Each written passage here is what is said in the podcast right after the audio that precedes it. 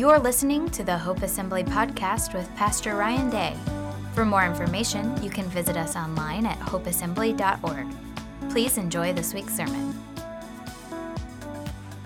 Today, we are going to conclude our series on dominion, and we've been in a, uh, a subset of this series about theological understanding. So, we've been walking through what does it look like? Uh, how do we um, read the Bible properly? How do we uh, interpret what the scriptures are saying properly? How do we make sure that we're allowing scripture to interpret scripture rather than us uh, reading into the text our own preconceived notions or ideas or views? And so today I want to I want to wrap this entire series up, but in particular uh, this part of theological understanding. And we've been taking this from Second Timothy, where Paul uh, is encouraging Timothy in his last letter that he wrote Paul tells Timothy in 2 Timothy 2:15, "Do your best to present yourself to God as one approved, a worker who needs who has no need to be ashamed, rightly handling the word of truth." And so we've been talking about what does it look like to rightly handle the word of truth. Now, about four years ago, almost to the date, November 18th, 2016, I posted something on Facebook that to me uh, was very uncontroversial, was, was a pretty much a standard, just sort of concept, almost like Christianity 101, but it appeared that maybe for some it was not. And here's what I posted almost four years ago to the date. I said this, drawing theological conclusions from the Old Testament without filtering through the New Testament is dangerous. The new makes the old obsolete. The new makes the old obsolete. Now, I posted that and just sort of walked away and thought, you know, that's just sort of what I was thinking about, what I was ruminating on. And um, did I was I surprised by how much controversy this stirred among some people? I pulled one, probably the most intense of all of the comments out to share with you. One person commented this; they'll remain anonymous. They commented this: "Wow, you are so wrong. You need to get right with God." You are teaching a false doctrine and will pay for it unless you repent and turn away from it. It is, uh, if it's obsolete, then why is it still there? You are treading dangerous waters, Ryan Day unbelievable. And all of those uh, sentences are uh, are ended with exclamation points. So this person was pretty passionate about their stance on what i had said and what i had not said. Again what i said drawing theological conclusions from the old testament without filtering through the new testament is dangerous. The new makes the old obsolete. Now what this person who was so intense and many of the other people uh, that commented that were thrown off by that statement what they didn't realize is that i was just really sort of uh, processing and thinking through the Bible. Matter of fact, I was processing and thinking through, in particular, Hebrews chapter 8, verse 13, which says this In speaking of the new covenant, he makes the first one obsolete and what is becoming obsolete and growing old is ready to vanish away. So I had been reading uh, Hebrews and I was thinking upon this scripture in particular when I uh, wrote that post. This scripture where the writer of Hebrews, um, many people believe that it was the apostle Paul, but there's not real concrete like uh, uh consensus on who wrote the book of Hebrews. But whoever wrote the book of Hebrews was a scholar when it comes to old and new covenant. Um, that's why a lot of people believe that it was Paul. And uh, some would say that next to Romans, Hebrews is one of the most important uh, books of the New Testament because of how well it clarifies, defines, um, and, and, explains uh, who we are in Christ and the new covenant that we have in Him. And so these folks who came after me, they were really upset because I said the new makes the old obsolete. Now I can understand. I didn't say that the new covenant makes the old co- covenant obsolete. It sort of makes it sound like I'm saying that the old Testament is not worth anything. We might as well throw it out, although that's not what I said. I could see where they thought that that's what I said. But really what was happening is I was thinking to myself about the old and the new covenants and how the Hebrews writer makes this declaration that the new covenant makes the old covenant obsolete. So today I want to talk about the new and the old covenants and get a little bit of understanding of how the two function together. In order to do that, we have to recognize that the Bible is written in two major sections. We've talked about this. There is the Old Testament, right? And then there is the New Testament. 39 books in the Old Testament, 27 books in the New Testament, 66 books altogether. And the Old Testament and the New Testament sort of delineate, if you will, between the Old and the New Covenant. So let's look at that. Old Testament or Old Covenants. Now, some would say that there were five um, covenants in the Old Testament. Um, the Adamic covenant, which was Genesis 1 and 2, where God uh, blesses Adam, tells him, commands him to be fruitful and multiply. The Noahic covenant in Genesis 8 and 9, where after God had flooded the earth, he makes a covenant with Noah that he will never do that again, and that's symbolized with the rainbow. Uh, the Abrahamic covenant in Genesis chapter 15, where God tells Abraham to go out and count the stars, that his descendants descendants will be, will outnumber the stars. Um, the Mosaic covenant in Exodus chapter 19 verses through chapter 24, 19 through chapter 24, where God delivers the children of Israel out of Egypt, it takes him to Mount Sinai, and on Mount Sinai, God begins to deliver to Moses what we know as the Mosaic covenant or the or the law, and then lastly, the Davidic covenant of the Old Testament, where God establishes that that David's lineage will uh, will always be that there there'll be no end to his lineage ultimately saying that Christ will come through the lineage of David. So those are sort of the covenants of the Old Testament. Now, the entire Old Testament is the essence of life under the Old Covenant. So, like when I made that statement about drawing theological conclusions, conclusions from the Old Testament without filtering through the New Testament is dangerous, the new makes the old obsolete. I'm sort of using interchangeably Old Covenant Old Testament, New Covenant, New Testament. And the reason why I'm doing that is because, in my view, the way that I see this is that the entire Old Testament really is the essence of life under the Old Covenant, or the Old Covenants, if you will. Um, and so the Old Testament shows us Israel's struggle to maintain covenant with God. And also it, it shows us God's covenant keeping faithfulness to Israel.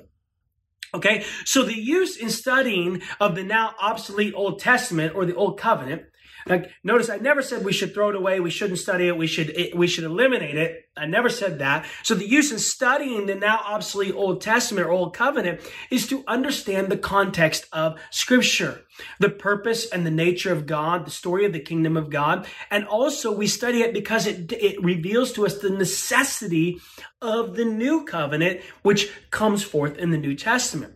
So all of the Old Testament is pointing ahead to the new covenant.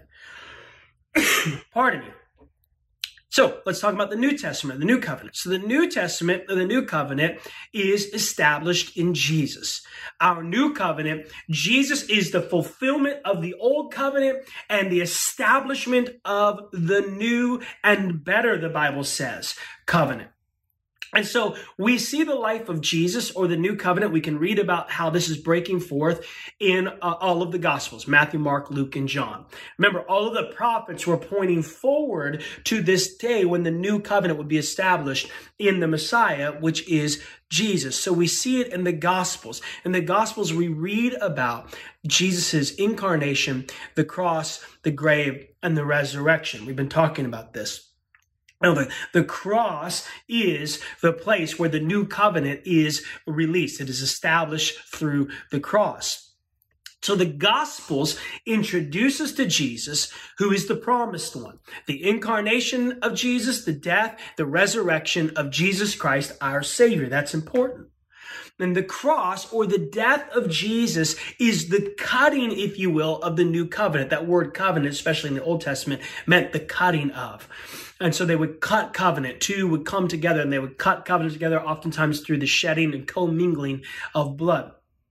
So the cross of Jesus is the cutting, if you will, of the new covenant.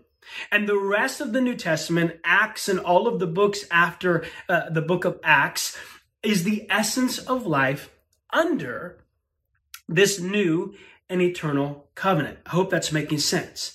Uh, again, today I'm trying to provide for you some practical tools on how to understand the Bible, how to read the Bible correctly, how to have a good study of God when we approach the Holy Scriptures. So, the cross of the death of Jesus is the cutting of the new covenant, and the rest of the New Testament is the essence of life under this new and eternal covenant, the new covenant established in the blood of Jesus. is why we sing the songs, Oh, the blood of Jesus. Um, we sing songs as the cross is made away. These kind of ideas. Oh, the wonderful cross. The cross is only wonderful because it was through the cross that the new covenant was established in the blood, the death and sacrifice of Jesus Christ, our Savior.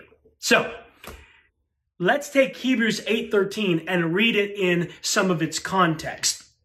I'm going to read verses 1 through 13 of Hebrews 8. I'm, I think I said Hebrews 18. I meant Hebrews 8. I'm going to read verses 1 through 13. And I want to give you some homework here. I want you to go and I want you to read Hebrews chapter 7 all the way through chapter 10 read Hebrews chapter 7 all the way through chapter 10 to get a real robust understanding of the context of Hebrews 8:13 where the writer declares that the the new covenant makes the first old covenant obsolete. So, but let's read uh, 8 verses 1 through 13. It says this. Now the point in what we are saying is this.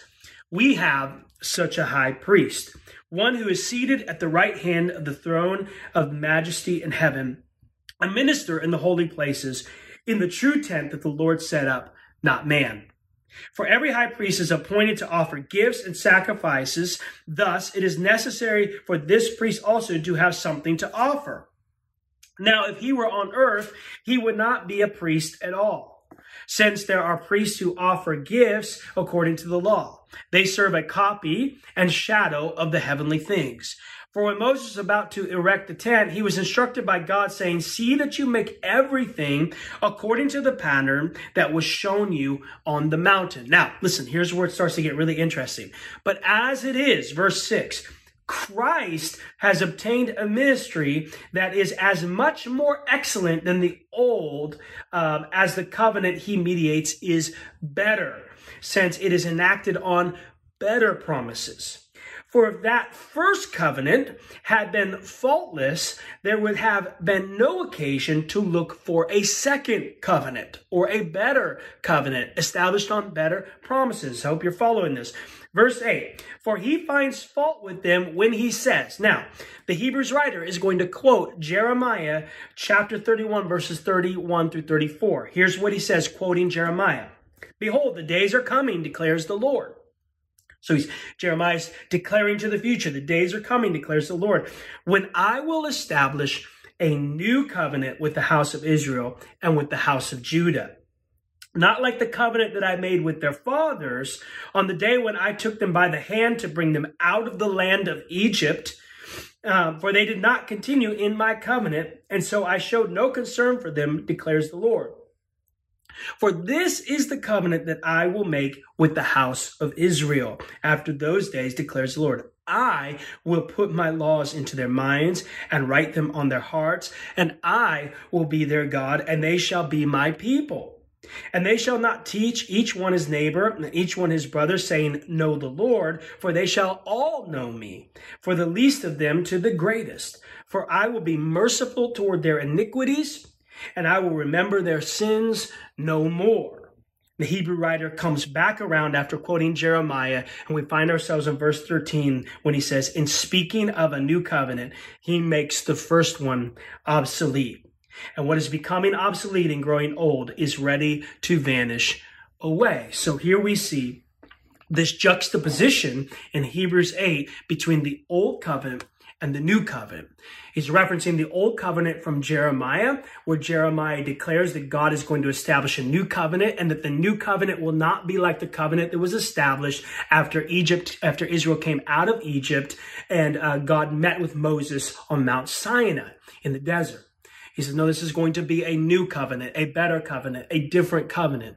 And this is why the Hebrews writer says, listen, that the new makes the old obsolete. And this is also why I said that it is so important that when we are drawing our theological conclusions, we, we are saying, look, the, the Bible says thus and so. And we're saying this is a way we should live. This is a theological understanding that we should have. Anything that we're drawing out of the Old Covenant or the Old Testament needs to be filtered through the New Covenant and the New Testament. Now, catch this in this text that we read some some things that are juxtaposed here between the old covenant and the new covenant. The old covenant god said if you go read it back in exodus if you right? I said exodus 19 chapters 19 through 24. If you will do this, if you will do that, if you will do this. It was very conditional. The if there is a very conditional word, and the entire Old Covenant was conditioned upon what the children of Israel did. If they will do these things. The New Covenant, however, that we hear from Jeremiah, God is saying, No, I will. I will write my law upon their heart. I will be their God, uh, and they shall be my people. So the, the condition of the old, uh, old covenant is replaced by God's will in the new covenant, that God is working the new covenant himself. And it's not conditional upon our ability to do or to will things. It is all conditioned upon his faithfulness, his goodness. The old covenant was a covenant of covering that every year they would have to come together uh, regularly. They'd have to come together and make offerings and sacrifices for the sins to cover their sins. The new covenant is a covenant of cleansing. He says, I will forgive their iniquities and I will remember them no more, meaning they are fully cleansed from their sins and their iniquities. So it's a, it's not a covering covenant. The old covered, the new cleanses completely.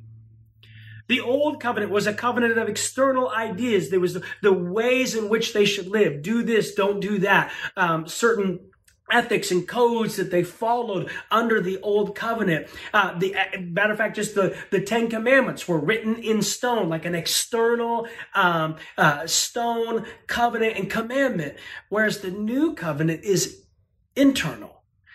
God's saying, look, I'm not going to write the commands any longer on tablets of stone. No, I'm going to write them on your heart. I'm going to, I'm going to establish in your heart in a very intimate way the ways of the kingdom of God. And in these two juxtapositions, this is probably one that makes it the uh, the new covenant much much better. Is that the old covenant is temporal? It was it was temporary. Matter of fact, he says, "Listen, uh, if the first covenant had been faultless, there would have been no occasion to look for a second. So the first one was temporary. Why? Because there were faults in that first covenant, not faults in God's side of the covenant, faults in the fact that the children of Israel, the people of God, could not keep the covenant. They failed regularly to keep the covenant. And so it was temporary, whereas the new covenant in Christ Jesus is eternal, forever sealed in the blood of Jesus. It's a good place to say amen. So, when we're reading the Bible, again, very practically, it is important that we understand that the cross is the filter between the old and the new covenant. So the new covenant doesn't start in Matthew, Mark, Luke, or John per se. The new covenant is established at the cross. The cross was the place where the new covenant was established in the blood of Jesus. Uh, on the night Jesus was betrayed, just before he went to the cross, he took the cup that was there, the cup of wine, and he began to share. He was, he was prophesying to the disciples there that this is the cup of the new covenant sealed in my blood. He was telling them that he was getting ready to die a sacrificial death and that the blood that he would shed would establish for them a new covenant. So the cross is the filter for all things theological, to all the ways that we should think about the entire canon of scripture. And uh, let me remind you, the Old Testament is canon. It is God inspired scripture. But we read the Old Testament through the lens of the New Testament, and in particular through the cross. And here's what happens when we apply the cross to the Old Testament to the Old Covenant, one of three things will happen. as we're working through and studying scripture and we apply the cross, what does the cross have to say about this thing that I'm reading? One of three, three things will happen. It will either uh, remain unchanged. So what I read in the Old Testament remains the same. It remains unchanged. It will be modified. So perhaps what I'm reading in the Old Testament through the cross now becomes uh, modified. Or lastly, it becomes, um, pardon me, eliminated altogether. So there's a possibility that there are things that were written in the Old Testament that when it comes through the cross into the new covenant, it is eliminated altogether, meaning that it is not anything that we uh, need to uh, adhere to. Now, a lot of times many of us are doing this without even recognizing that we're doing that. Uh, we'll use the phrase without recognizing that that was then and this is now. So, for instance, most of you are not living by any sort of prohibitions on eating pork per se, or prohibitions on what sort of material your clothing is made out of, because you'd be like, oh, that's silly. That was then, this is now. well, that was the old covenant. That was the law that they followed. Pardon me. Sorry. And so you have already sort of filtered through, but maybe not recognized that it was the cross that shifted those things. So the cross is the filter, and the cross will either leave it unchanged, modify it, or eliminate it altogether. Now, real quick, practically, let's look at just one thing in particular uh, from the Old Testament and see what the cross does to this one thing. And since Hebrews chapter 8, and actually a lot of that uh, Hebrews uh, chapter 8 or 7 through uh, 10 is about temple worship, let's just talk about temple worship briefly.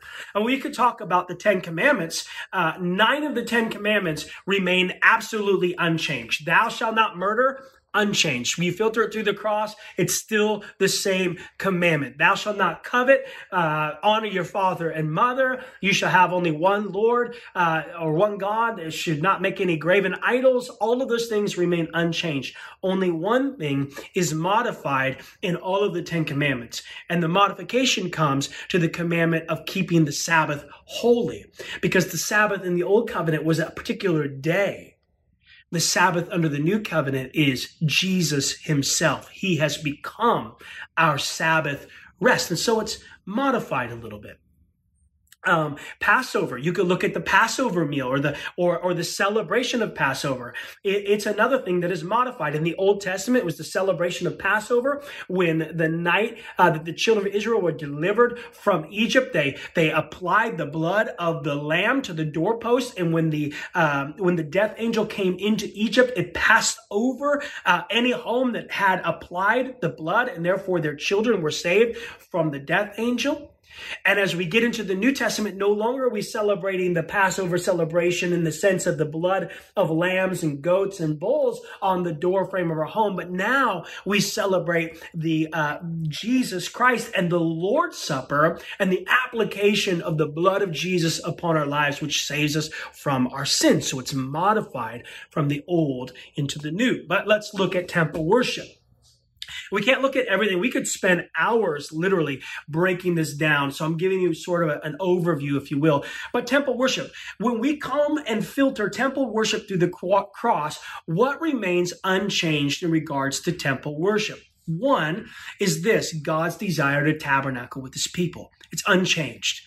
God still desires to dwell with his people. Matter of fact, the reason why Jesus became God with us, he put on flesh, was so that we could have unhindered fellowship with God once again. That God would not just be among us, but that God would actually dwell in us. So unchanged is the fact that God desires to tabernacle among us. Oh, the wonder of a God who longs to dwell with his people, right?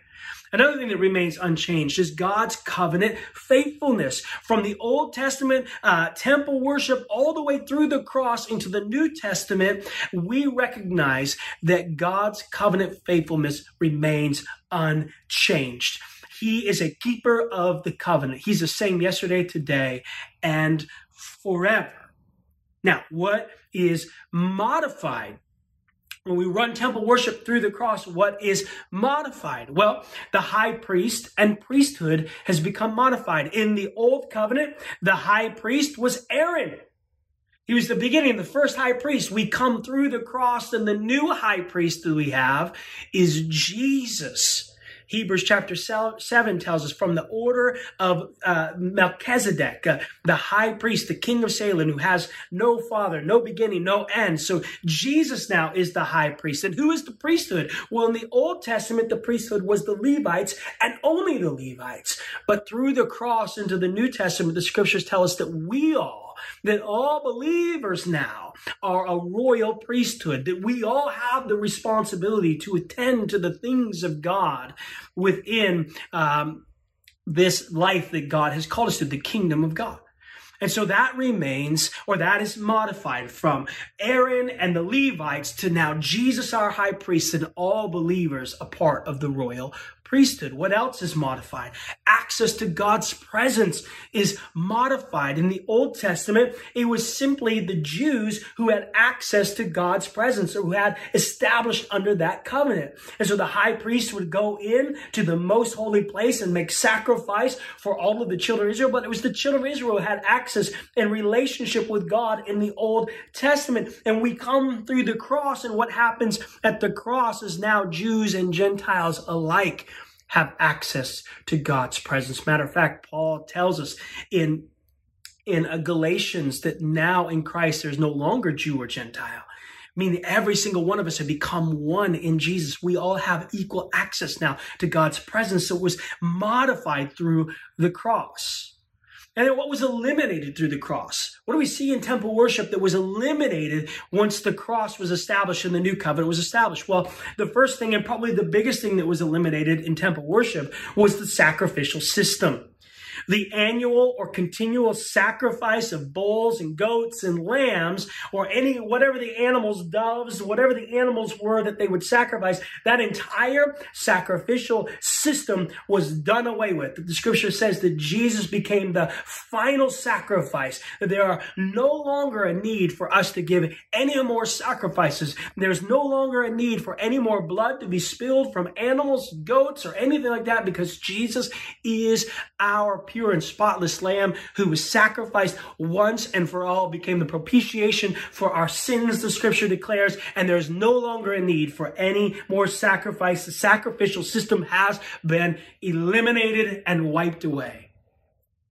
The other thing that has been eliminated, or one of the other things that has been eliminated from the old temple worship, is the physical central temple.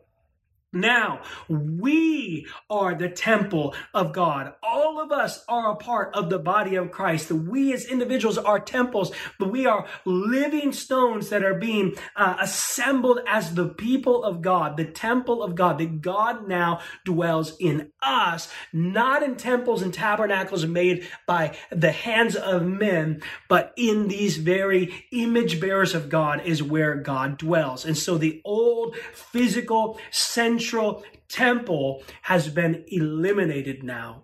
And all around the world, people just like you and me are worshiping Jesus and are also a part of the tabernacle, the temple of the living God. So I'm saying all of this to say, our understanding of scripture must begin and end in Jesus, in the new covenant, which was established at the cross. And so when we read the Old Testament, we're reading it through, we need to filter it through the New Testament. Because drawing theological conclusions from the Old Testament without filtering through the New Testament is dangerous. Because the new covenant makes the old covenant obsolete. I hope that is helpful. Let me pray over you. God, we thank you for this scripture. We thank you for both the old and the new covenant, that they are working together to reveal to us the life that we have in Jesus. Help us to understand this uh, new covenant. Help us to understand the cross and the blood that was shed, the death and resurrection of Jesus that provides for us a new and better, more sure covenant in Christ Jesus. In Jesus' name we pray. Amen. Now, normally what I would do here is I would pray a blessing over you. But before I pray this, or I'm not going to pray this blessing over you like I normally do, but this week is Thanksgiving week, and it's going to be a difficult Thanksgiving for many. I know for me, it will be my very first Thanksgiving where my mother will not be with us here on the earth. And I know many of you are experiencing similar losses in your life. Not only that, with the uh, pandemic and the current restrictions, they are restricting how many people can gather together from how many households. And whatever you feel about that uh, politically, it doesn't really matter. I just know that it's weighing on all of us equally um, in different ways, but it's it's a weight for all of us to bear. And so in my life group this last week, we talked about a uh, talk that Andy Stanley had with Sarah B. Anderson, who recently wrote the book, The Space Between Us. She comes from a very political family and grew up in politics. Um, and in that, at the end of her book, she has a prayer that she wrote called Thanksgiving Liturgy. And I want to just read that prayer, this Thanksgiving liturgy over you, pray it over you as we prepare for this Thanksgiving week. It says this for family near and here, Lord, we give thanks. For family far and gone, Lord, we give thanks. For the ones easy to love, Lord, we give thanks. For the ones we fight to love, Lord, we give thanks. For people who see as we see, Lord, we give thanks. For people who don't understand, Lord, we give thanks. For people who don't understand us, Lord, we give thanks. For easy conversation and expressed affection, Lord, we give thanks. For gentle discord within our discourse, Lord, we give thanks. For unity, not sameness, Lord, we give thanks. For charity in all things, Lord, we give thanks. For a world that reflects your goodness, Lord, we give thanks. And for humankind that bears your image, Lord, we give thanks. For a day when we'll delight in our differences and not just tolerate them. For a gathering of every tribe and every tongue. For a table and a feast today, anticipating the one we'll someday enjoy with you. Lord, we give thanks. Amen. God bless you. Have a happy Thanksgiving, and we'll see you next week.